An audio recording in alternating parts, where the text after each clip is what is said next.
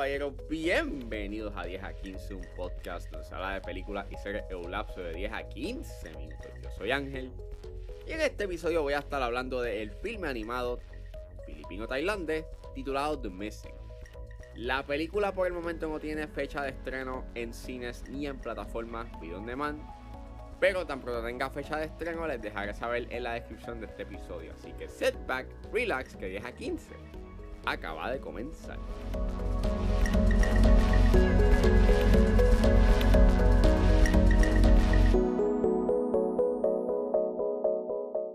The Missing, como dije, es una película animada filipina-tailandés y es escrita y dirigida por Carl Joseph Papa. Y el elenco lo compone Carlos Aquino, Gio Gahal y Dolly de León.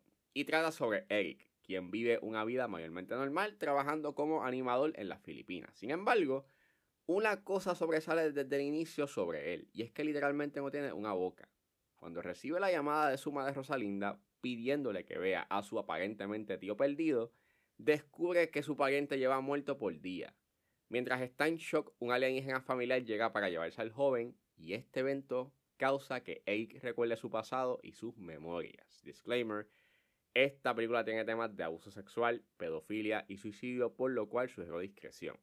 Pues esta película eh, la sometió a las Filipinas para la próxima edición de los Oscars. Es la primera película que las Filipinas somete eh, bajo la categoría de ser película animada. Se me surgió la oportunidad para cubrir este proyecto eh, cuando vi que Dicho tenía este dentro del elenco a Dolly de León, que pues muchos la pueden conocer como eh, debido al trabajo que ella hizo en, Triangle of Sadness, este, que aunque yo no fui muy fan de esa película, por lo menos sí puedo decir de que la actuación de ella estuvo bastante chévere.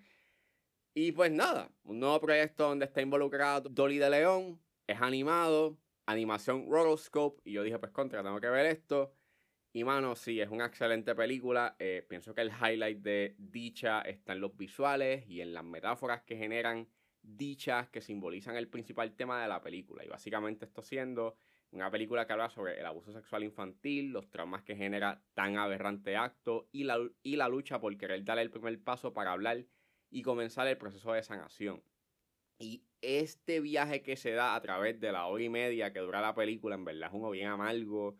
Eh, y me encanta mucho cómo presenta estas memorias a través de esta animación eh, a mano, dibujada, bastante improvisada. En algunos puntos se ve como que bien incompleta. Like, literalmente estás viendo, qué sé yo, si a veces están bajados como que archivos PNG, ustedes saben que están los cuadritos de fondo. Pues literalmente hay escenas en donde tú ves esos cuadritos incompletos en donde se supone que haya algo, pero no hay nada.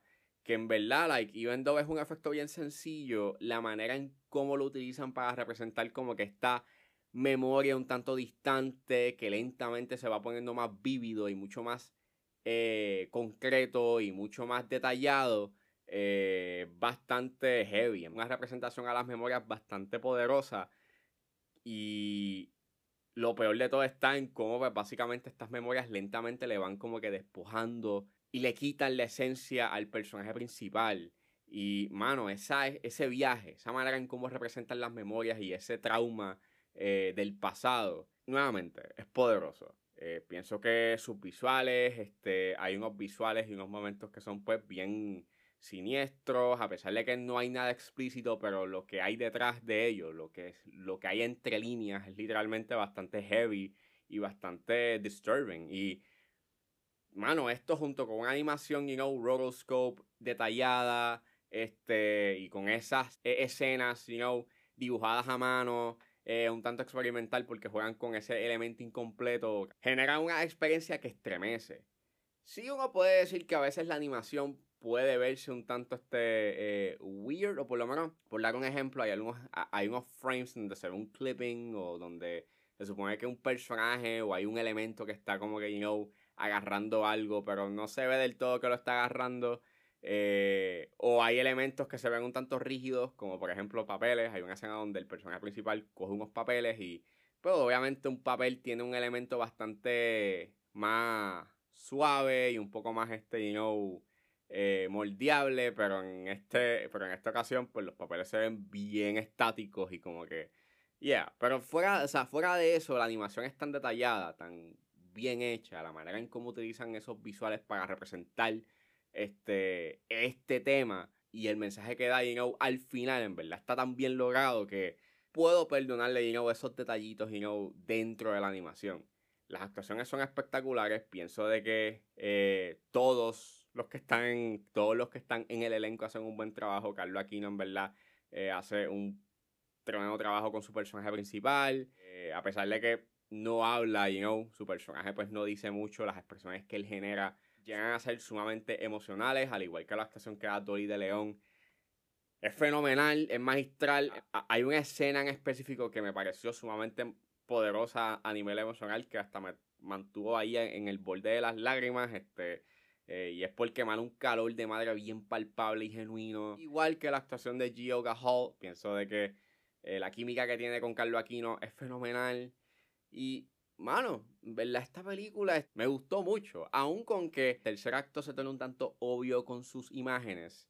Y puede ser un tanto cuestionable, you know, la escena final y cómo se comporta eh, la madre. Pero todo va a depender de cómo tú veas o cómo tú interpretes esa última escena. Este, si la tomas desde una manera literal, pues maybe puede que no haga mucho sentido, pero si la tomas desde una manera, you know, metafórica, pues maybe puede que desde esa tangente pues haga un poco más de sentido, al igual que pues hay mucho que se queda como que en la ambigüedad, que pues en parte lo aprecio mucho porque entonces te hace estar como que más invested o crea un buen debate, you know, a lo que vistes en pantalla, pero puedo perdonarle en que en su final puede que hayan algunas cosas que pues depende de cómo tú lo veas, puede que haga sentido o maybe puede que sea cuestionable. A pesar de un final que puede causar debate o pueda ser cuestionable, eh, es una película que en verdad está bien lograda y es sumamente poderosa. Y, mano, yo espero que próximamente este, esta película esté disponible, eh, ya sea en cine o ya sea en que la pongan y no en plataformas video on demand, porque en verdad es una película que debe de ser vista.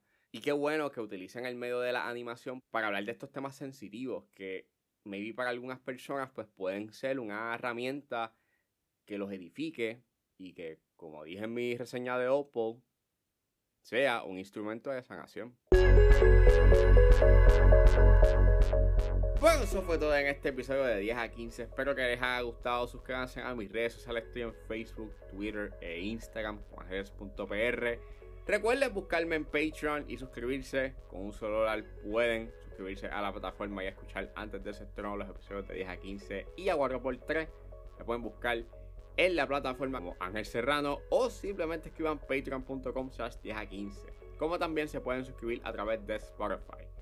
Si están en la disposición de ayudar a la calidad de este podcast, pueden donarme a través de PayPal como Ángeles PR como también me pueden ayudar con sencillamente compartiendo los episodios en las redes sociales y no importa la ayuda que ustedes decidan hacer, yo voy a estar inmensamente agradecido.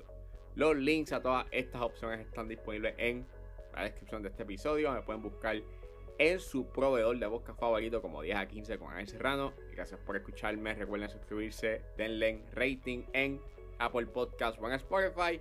Y nos vemos en la próxima.